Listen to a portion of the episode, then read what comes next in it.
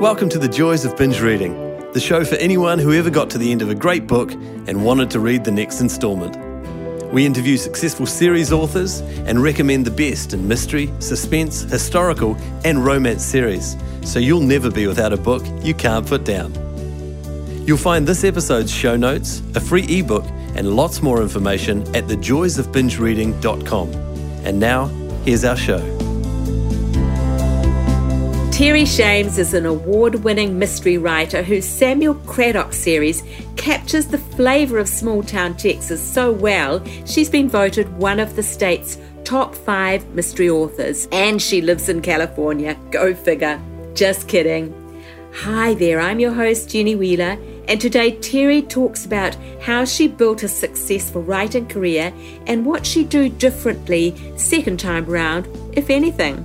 But before we hear from Terry, just a reminder that the show notes for this binge reading episode can be found on the website, thejoysofbingereading.com. That's where you'll find a full transcript of our chat, plus links to Terry's books and website, as well as details about how to subscribe to the podcast so you don't miss future episodes. But now, here's Terry. Hello there, Terry, and welcome to the show. It is great to have you with us. Thank you, Jenny. Thanks for having me. Now, look, beginning at the beginning, was there a once upon a time moment when you decided that you just had to write fiction or your life wouldn't have really achieved what you wanted it to? And if there was a catalyst for it, what was it? Well, it's a it's a funny one. First of all, when I was in the fifth grade, that's uh, you're about I don't know, eleven years old. I read a short story in a class, and I thought, oh, I would love to write stories like that. But even earlier than that, I remember as a child, you know, and when I was just in first or second grade, I used to I used to love to read mysteries, and so I was always thinking, well, I could I'd like to write one of these. And then in the ninth grade, I had a class where the teacher gave us an assignment and she said, write about anything. And when she got the assignments back and she said, Well, I loved all your stories, but there's one story that I thought was really outstanding that you'll love. And I knew it would be mine. And it was. And I was hooked. oh, that's gorgeous. That really is.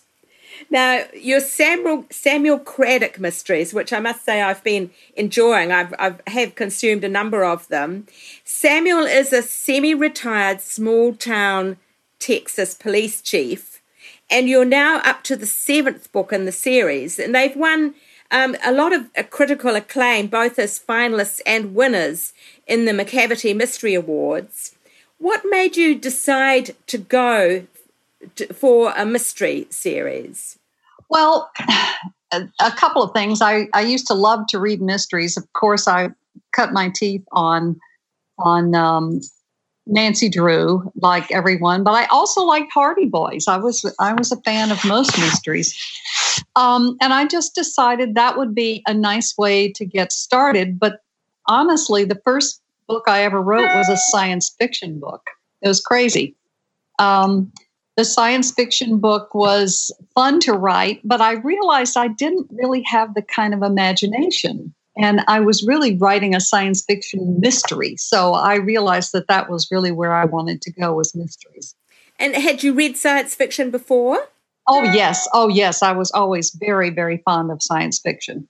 Um, uh-huh. That was, um, I still am. I still read. I think that science fiction is having a revival. And if I could write with that kind of imagination, I would do it in a heartbeat. But I read science fiction books now, and I'm just in awe of people who have that kind of imagination. Sure. And would you classify Samuel Craddock as a cozy mystery? I'm sometimes a bit confused about what they actually think of as cozies. You know, I, I have never thought of it as cozy because the subjects are very serious, and because Samuel Craddock is he was retired when the book's first book started, but in the third book he became the chief of police again, and he continues now to be the chief of police. So um, I, I, think of them more as police procedurals or traditional mysteries because there are some elements, especially for some reason, as I've gotten farther along in the mysteries, they're darker. Uh, And I don't think uh-huh. of cozies as dark at all.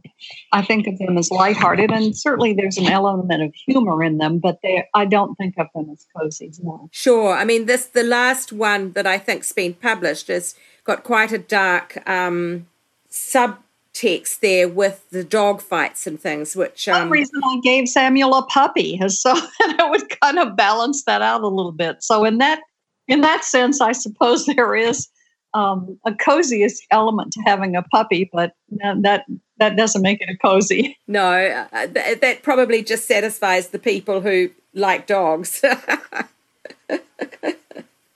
Samuel is a very likable lead character. I mean, I find that I'm really, you know, drawn to him. He's a salt of the earth widower.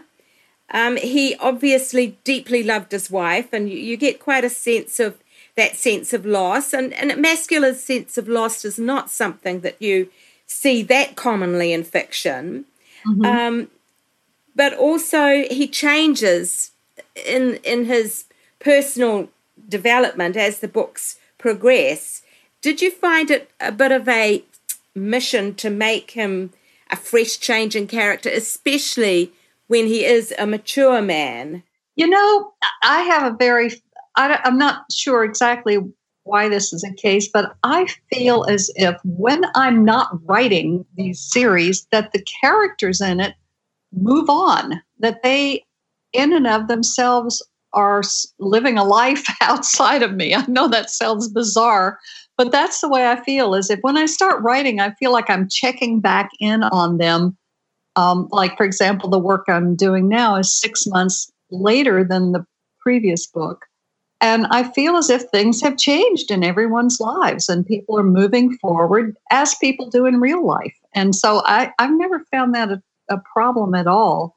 Um, introducing a new love interest was a bit of a challenge because I wasn't sure exactly how to handle um, more overt interest in his part um, for this new woman. But it seems to be working okay. Although one woman said to me, I don't want you to marry Samuel off because I want him for myself. oh, that's rather gorgeous. Yeah, yeah. I know it's wonderful. I love it. I guess that's one of the um, attractions of mysteries uh, of a series for the readers as well. That the characters are moving on, and, and, and they have that same sense of, oh, I wonder what Samuel's up to now.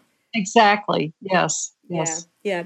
Well, one of the interesting sidelights too is his passion for art collecting, which is once again something that's a little bit different from what you might expect from that kind of small town Texas policeman. Um, now, particularly the Wolf Kahn pastels, and I had to look up that artist Wolf Kahn because it was obviously a very important element in the story. And I see that he is a living artist and that he, his work is absolutely gorgeous, what I've seen of it online. And I just yeah. wondered if you had a personal interest in that particular artist. You know, not in that particular artist. Um, my sister is an artist, and she introduced me to Wolf Kahn, and I've always had a, a good feeling about it. But I'm actually a real fan of the California art schools of the 60s and 70s. And of course, I would love to own one of those, but they're way out of anyone's price range these days. Um, I have I started getting an interest in art. Uh, oh gosh, years ago when I lived in Washington D.C. a long time ago, and I was dating a man who took me to some art shows, and I was just stunned. I had never um, I'd just never seen anything like it. I loved modern art right away. I loved contemporary art, and I still do. And when I go to a city, one of the first things I do is check out the art museums and the art galleries just to see what the newest things are. It's wonderful. Yeah, it, it is. Uh, I did art history at one stage in my degree, and and uh, I've always had. I, I very modestly buy art here, so so that's something that I share an interest in. Oh well, Mother and I do have art, and I actually have painted a few things myself, and I just I enjoy doing it. But it's more, it's it's definitely in the realm of hobby for me. Just enjoying seeing colors and and seeing movement, that sort of thing. I really enjoy that. Yes, but I can tell you a little story about how the art came about in the Samuel Craddock series, if you'd like to know that. Oh, yeah, I'd love to. Okay, first of all, I had an uncle when I was growing up who was an artist who did some paintings. He did, he stopped after a while, but when I was a child, I was absolutely amazed that anyone I knew could do art. And then later on, um, it seemed that a member of our family, uh, this is a distant cousin, uh, turned out to be to do some really fantastic art, and he came to a bad end. And when I was writing the first book, I thought, you know, I would like to have, I would like to feature this young boy, but make him, give him a different kind of ending, a different life than this bad end. And I thought, okay, so Samuel has to recognize that this man, that this young boy has talent. And I thought, well, how is he going to recognize that unless he knows art? And this was in my mind as I was as I was forming the first Samuel Craddock series. So I realized that in order to understand art, he had to have some some art in his life. And I thought, what about if his wife is an art collector? and he begins to be interested after that. So that's where the art element came from. And it is lovely that it, it is a device for you to be able to also measure his attachment to his wife because it's something that they shared and that he learnt to enjoy from her. So that gives it an added dimension, which is, is very pleasing. Yeah, yeah. You've been named one of the top five mystery t- Texas mystery authors, and yet you do live in California. But I appreciate why they did that. It's because the books are in Texas. Um, how did you come to establish the fictional town of Jarrett Creek in Texas? It is fictional, but there's a very strong I think, authentic feel about it? Well, it's based on the town where my grandparents lived when I was growing up, and it is an odd little town. People really, in really, people like the town. And if you were to go there, you would say, "What in the world would anyone see in this town?" It's the water tastes horrible. It's got bugs. It's muggy. It's hot. It's and when it's dry, it's dry, and the dirt is everywhere. but there's something about it that grabs you. There's something very quintessentially Western about this town that I just have, I always have loved being there. But I think another part of it is when I was growing up, my grandfather, my father, and some of my uncles, and also my mother were great storytellers. They, and so I have a memory as a child of listening to people tell stories, and it it kind of it kind of worked itself into this feeling I have for the town. So when I started out to write a mystery series, I said, "Where will I set this?" And I had actually written a few short stories when I was in college that got published that were set in this town. And I thought, well, why not go back to that town? And you know it, you have a feel for it, it it's in your blood. And so that's where it came about. I decided that's what I wanted to do. And also, Texas does not necessarily have a great reputation these days, but I remember it as a place where it was more fun when I was growing up, more not quite so um, self conscious as it is these days. And I decided I wanted to call on that sort of feeling of um, people being a little more inclusive and open. So that's where it came from. And why did you not choose the real town that your grandparents live in? Oh, I wanted to move things around. For example, in the third book, um, I had some I had some places out near um, the hill country in Texas, and I didn't want him to have to drive the actual three or four hours it would take to get to the hill country. I saw I moved the town over a little. so, so ask me where it is. Well, it's sort of it's it's in the middle of Texas somewhere, but it, it's fiction. It's it's fictional, you can move it around. Yeah, yeah, yeah. um, that's the good thing about writing, and and I see you've also said somewhere that um, sometimes you don't know things about your characters, just like your readers don't. That you're discovering as you go along, and the one that I particularly heard you referring to was the new love interest that Samuel has, Ellen, You said that you just started to not like her very much, and then you discovered that she had a secret, and you had to, well, then you had to discover what that secret was. Now, that sounds like quite a fascinating process. Well, I'll tell you where that came from. Okay, so Dru Ann Love, I don't know if you know, she's a reviewer and she has a blog called A Day in the Life. And what she asks you to do is take one of your minor characters and imagine a day in their life. So that's what I did. I took Ellen and imagined a day in her life and wrote what her day would be like. And toward the end of the day, I had always felt like she was a little bit of a cipher. You know, I couldn't quite figure her out. Um, I knew that some things had happened to her and that she was a little reserved. I knew she was a vegetarian.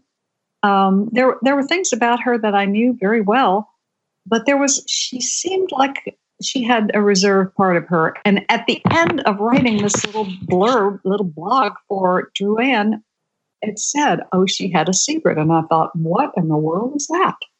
And then when I wrote the next book, I said, well, let's find out what the secret is. and so that's, it came about that way. Oh, that's fantastic. That really is, yeah. Moving to a more general focus, away from specific books to your wider career, you've had a range of quite fascinating jobs before you got into the writing, including working at Yellowstone Park, which I feel very jealous about, and also that you were with the CIA as a computer analyst for a number of years. Um, tell us a little bit about that journey before you began serious writing. Well, uh, you need to you need to be much more jealous of the Yellowstone uh, uh, job than than the um, than the CIA job. the Yellowstone job was enormous fun. It was when I was in college. I worked there for two summers, and it was a wonderful place to be as a young person. Um, lots of college students there. It was great fun. I was, I always knew I wanted to be a writer, but of course I had to make a living. And so the CIA job was just wonderful and interesting, but I knew I would never stay on the East Coast. So then I moved to Denver for a couple of years and um, that was that was another experience but i was always restless as a kid i wanted to be moving around i moved and stayed in europe for a while and then finally wound up on the west coast and i was i always wrote no matter what i did no matter what kind of job i did i always would write sometimes i would go out to my car in the middle of the day and during lunch and eat my lunch in the car and write a few pages just just to keep my hand in. So finally, I decided to stop. I was in the computer field for a long time, and I decided to stop and take on a job. I just thought, okay, it seems to me that real estate agents have um, have time that they can make their own. Well, that was not true, of course, but that's what I, it looked like to me. So I decided to take the real estate test. I took that. I became a realtor, which I really enjoyed. I, am very social and I enjoyed meeting people and and enjoyed being in that. But meanwhile, I said, okay, if you're gonna if you're gonna do this, you also need to really be serious about writing. So I finally sat down to write my first novel. And every night when I got done with my work, I would say, okay, you have to write. I don't remember what it was, five pages or whatever before you can go to bed. I don't care what time it is, you have to do that. So eventually, my husband said, Know, I don't ever get to see you because you're either working or then when you get home, you sit in front of your typewriter and write or, you know, until midnight sometimes. Why don't you quit your job and let me support you while you really try to become a writer? Well, that was a difficult thing because I'm an independent woman and I didn't really want to do it. But then eventually I said, okay, I'll try this. And so I was very fortunate to have a husband who was able to and willing to support my writing habit until it became um, successful. Oh, that's that's a lovely story. Um, did your jobs, those jobs that we referred to, did they in any way contribute to your writing, do you think? Did they help in any way? I don't think that there's anything you do in life that doesn't can't be mined for your writing. The people you meet, the kinds of people you meet, the kinds of people you work with, the situations you see develop between people. And and writing is about people. It's about people and the way people live and the way they interact. Um, and things can be set a lot of different places. And you know I, I think that that's that's the answer i have for you is it doesn't really matter what you do if you're interested in human interaction you're to you're to get things from from what you're doing. And I never think of any specific thing that I pick up and say, "Oh, I remember this happened there, and I can use it in this book." It's more just a general kind of feeling that I know people and I know how people uh, are with each other. Sure, sure, yeah. Is there one thing you've done in your writing career more than any other that's been the secret to your success? Well, yes, it is, and it's something that that I, is also something I wish I had done differently, and that is when I finally started taking myself seriously. Even when I wrote my first, second, third novels, I realized later that I wasn't taking it seriously. I was just writing, thinking, oh, this will be good enough. This will be an interesting story. Oh, this will be fun.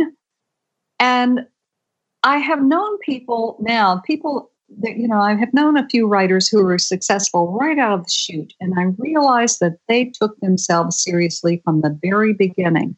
They wanted to put out a really good product, a really good book. And I had an interesting experience recently. I had maybe six books that I wrote before I came to the Samuel Craddock series. I thought they were pretty good books. And then about a year ago, I bought a new desk and I said, okay, this is your chance to go through all these boxes on the wall. Take the boxes off the wall, out of the, you know, take these manuscripts out of their boxes and see if there's anything worth keeping. And I kept going, coming through these books and reading and saying, what were you thinking? This is awful. It's, it's, it's just, it, it doesn't have any depth to it. It doesn't have any, any reality to it. And I guess I could say, in the sense, that I was just practicing, but I also wasn't serious. And I took a workshop with another, with that was put on by two writers whom I admired. And in that workshop, one of the women said, If you want to be successful, she didn't say this to me, she gave a talk to the whole, there were about 20 people there. If you want to be successful, you really have to take it seriously. You have to decide that you are going to be the, that you're not going to just do a good enough book. You're going to make a great book. You're going to, to write a book only you can write. And I had heard that phrase many times before, but for some reason at this point I was ready to hear it. And two months later, I sat down and I said, What is a book that only I can write? And that's, it took me only two months to write the first Samuel Craddock book because it just poured out of me. It was my book. I knew immediately this was what I was supposed to be writing.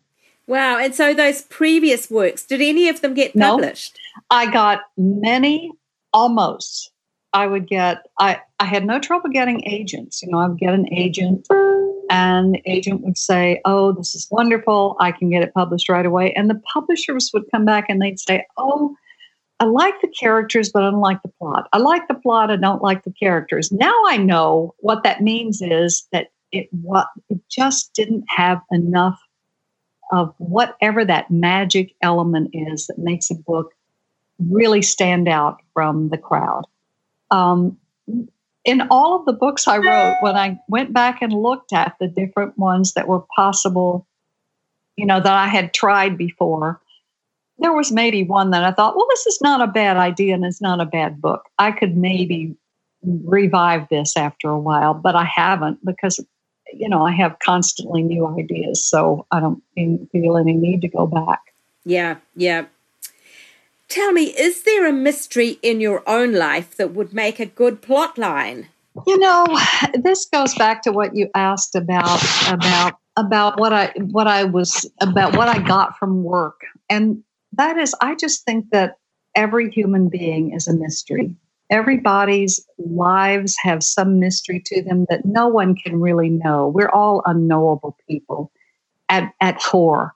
You know, we have thoughts and dreams and fears that even our cl- most close people don't really necessarily know. And so, in that sense, yes, but in, in the sense of is there a mystery? I have mined a lot of mysteries in my family, a lot of little funny incidents and weird things like that. But in my own life, I feel like I'm I'm just like everyone, you know, and I'm when I start to write these mysteries, I'm interested in whatever character I'm dealing with, I want to know what's up with them, you know, and I don't necessarily feel that it comes directly from me. So no, there's no particular mystery in my life. I'm just as mysterious as everyone else and just as open as everyone else. now, if you were going to uh, suggest a, a, kind of magical mystery literary tour for your readers, if they wanted to kind of get in touch with the Texas the way, that Samuel lives in, where would you suggest that they go to soak up that Texan atmosphere, the small town Texan atmosphere, perhaps? You know, the this t- the books are set in small town in a small town in mid mid Texas. You know, Texas is really big, and every part of Texas, the East Texas, I have I've just been watching Hap and Leonard. I'm a real fan of Joe Lansdale's books. They're set in East Texas, and they could be set in another country entirely from the country I write about. There are similarities, but they, but each of them has its own kind of feel. Like there are pine trees in his part of Texas, and there are no pine trees in my part of Texas. Mine is post oak.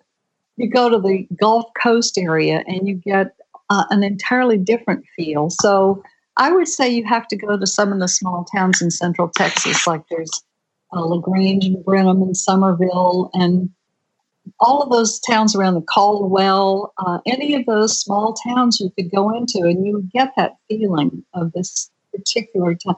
I'll tell you the, the thing about that part of Texas that always fascinated me. It is a place, it's an area where when times are bad, it, you know, like when the economy is really poor, it goes to the bottom right away. When the economy is great, it pulls itself gradually up and gets better. But the second the economy turns, bam, it's gone again. It's a it's a basically not very um, financially successful area of the country.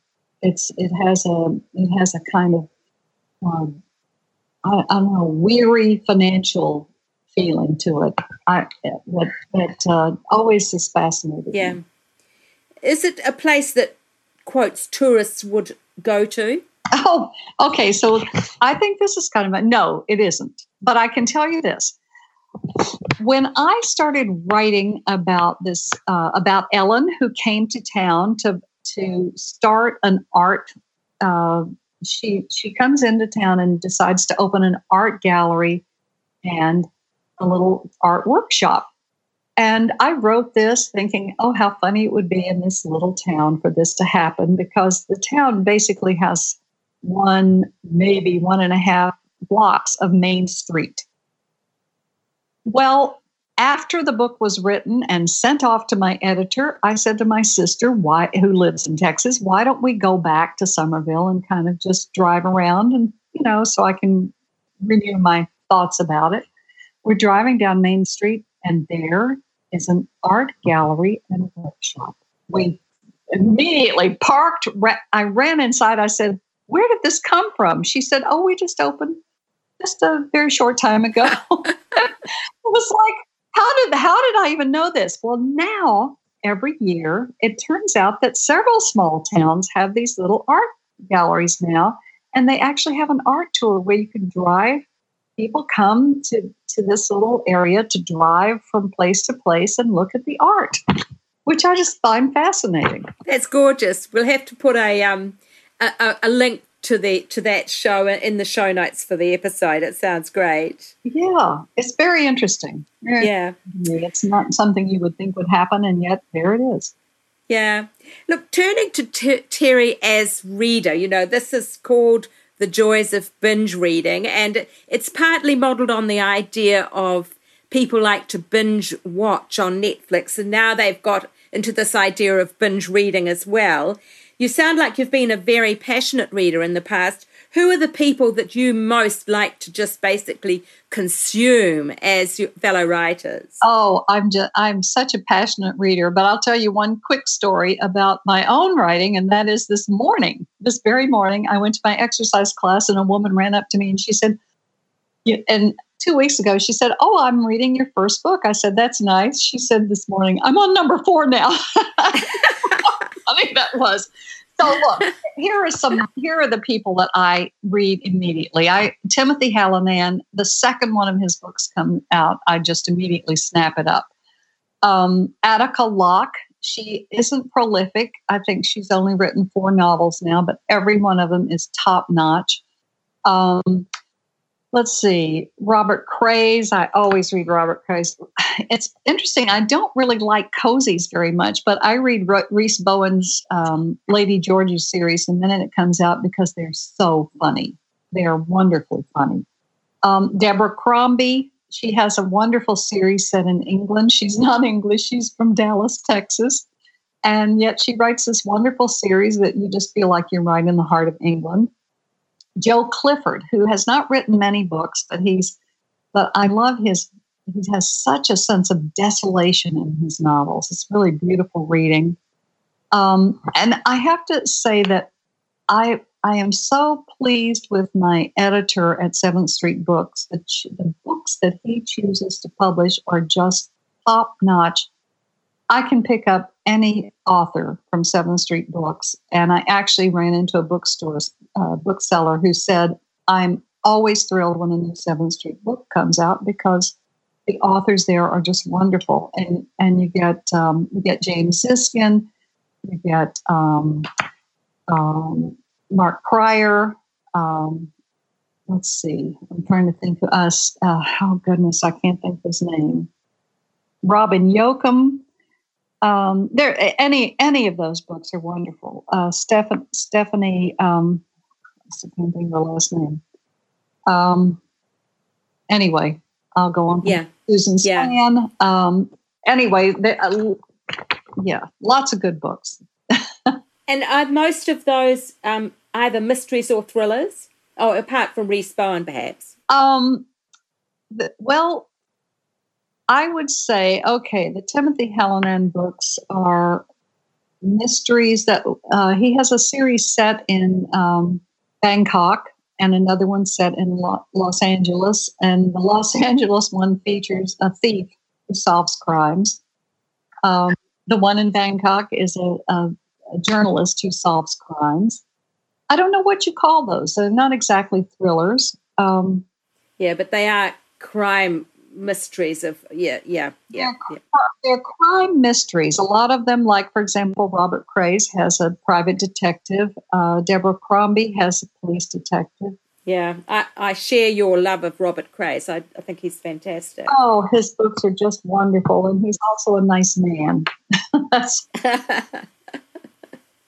Oh well that's great terry. Thank you. People have some really good leads on who to uh, look up. That's fantastic Look, at this stage in your career, if you were doing it all over again, what, if anything, would you change? Oh, well, um, I think I alluded to this a little bit earlier that I would take myself more seriously. And and let, I can be more specific about that. When I first started, I opened, you know, I, I wrote my first book. I opened um, Publishers Weekly, um, the, the um, about that had all the stuff about agents. And I just chose an agent at random and sent the thing off, and they took it, which was nice. But I knew nothing about how the process worked. I didn't know that I should be checking in with them. I didn't know what I should expect from an agent. I did not know whether this was a good agent. By pure luck, he was a very reputable agent. He was not able to sell my book, but he was very serious and reputable. Um, then I decided to move on, but I, I kept just doing this kind of flinging things at the wall and hope that they hope that they stuck. And nowadays what I would do is I would research it. I would read all the articles in front of the Publishers Weekly and say, you know, or or in on or online and say, um, what is it I need to know to make a success here? What does my what elements do my books have to have? How uh, how can I be professional here? Uh, and and it took me a long time to get to that, and I think I could have shortcut it. I think of a um, writing friend of mine, Lisa Brackman, who writes a magnificent book, and her first book just came out of the chute just perfect. It was a wonderful book. Every book she's and now that I know her personally, I know that she is very serious about getting everything right. And she's very serious about about the books she publishes. And I think that's true of a lot of a lot of people who are very successful is they have to be they really know not just the creative side but the business side of writing. Yes. Yeah. So what is next for Terry as writer? Have you got new projects under development? Well, I am about 60,000 words into my next Samuel Craddock, which means it's about two thirds, a little, little more than two thirds uh, done. Um, and I'm doing that thing where I know what the end is, and now I have to figure out ways to get it to the end.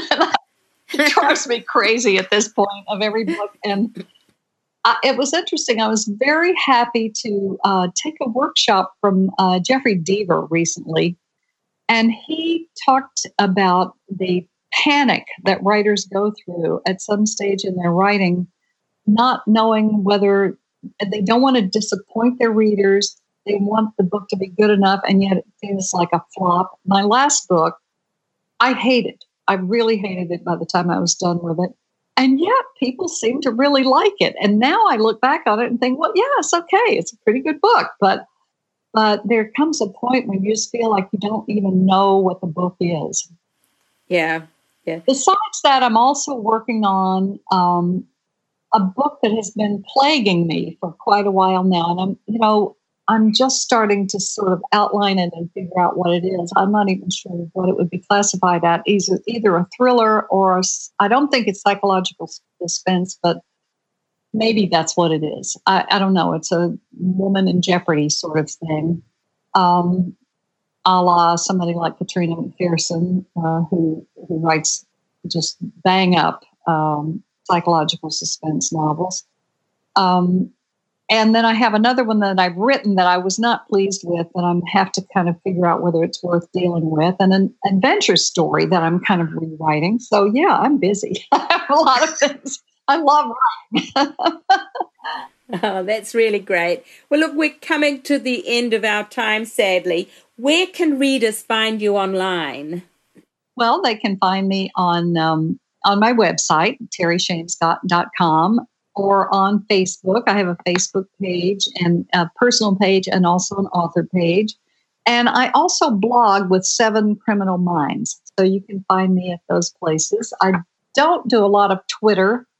Um, and I am just now thinking that it's time for me to get into some of the uh, visual um, media, but we'll see. Pinterest and um, maybe not Snapchat, but the other one that I can't think of the name of. Instagram. Instagram, exactly. I've never, yeah. Uh, that's never really appealed to me, but people seem to really like it. So um, I'm thinking about getting into that as well. But but mainly it's the three right now: the the website, the Facebook page, or the Seven Criminal Minds blog. Oh, that's great. Yes, Pinterest would be interesting. I think you know there'd be quite a lot of stuff that you could put up that, that would be relevant to, to both the books and be interesting for people. So, yeah. Exactly, yes. Okay, Terry. Well, look, thank you so much. All the very best with your writing.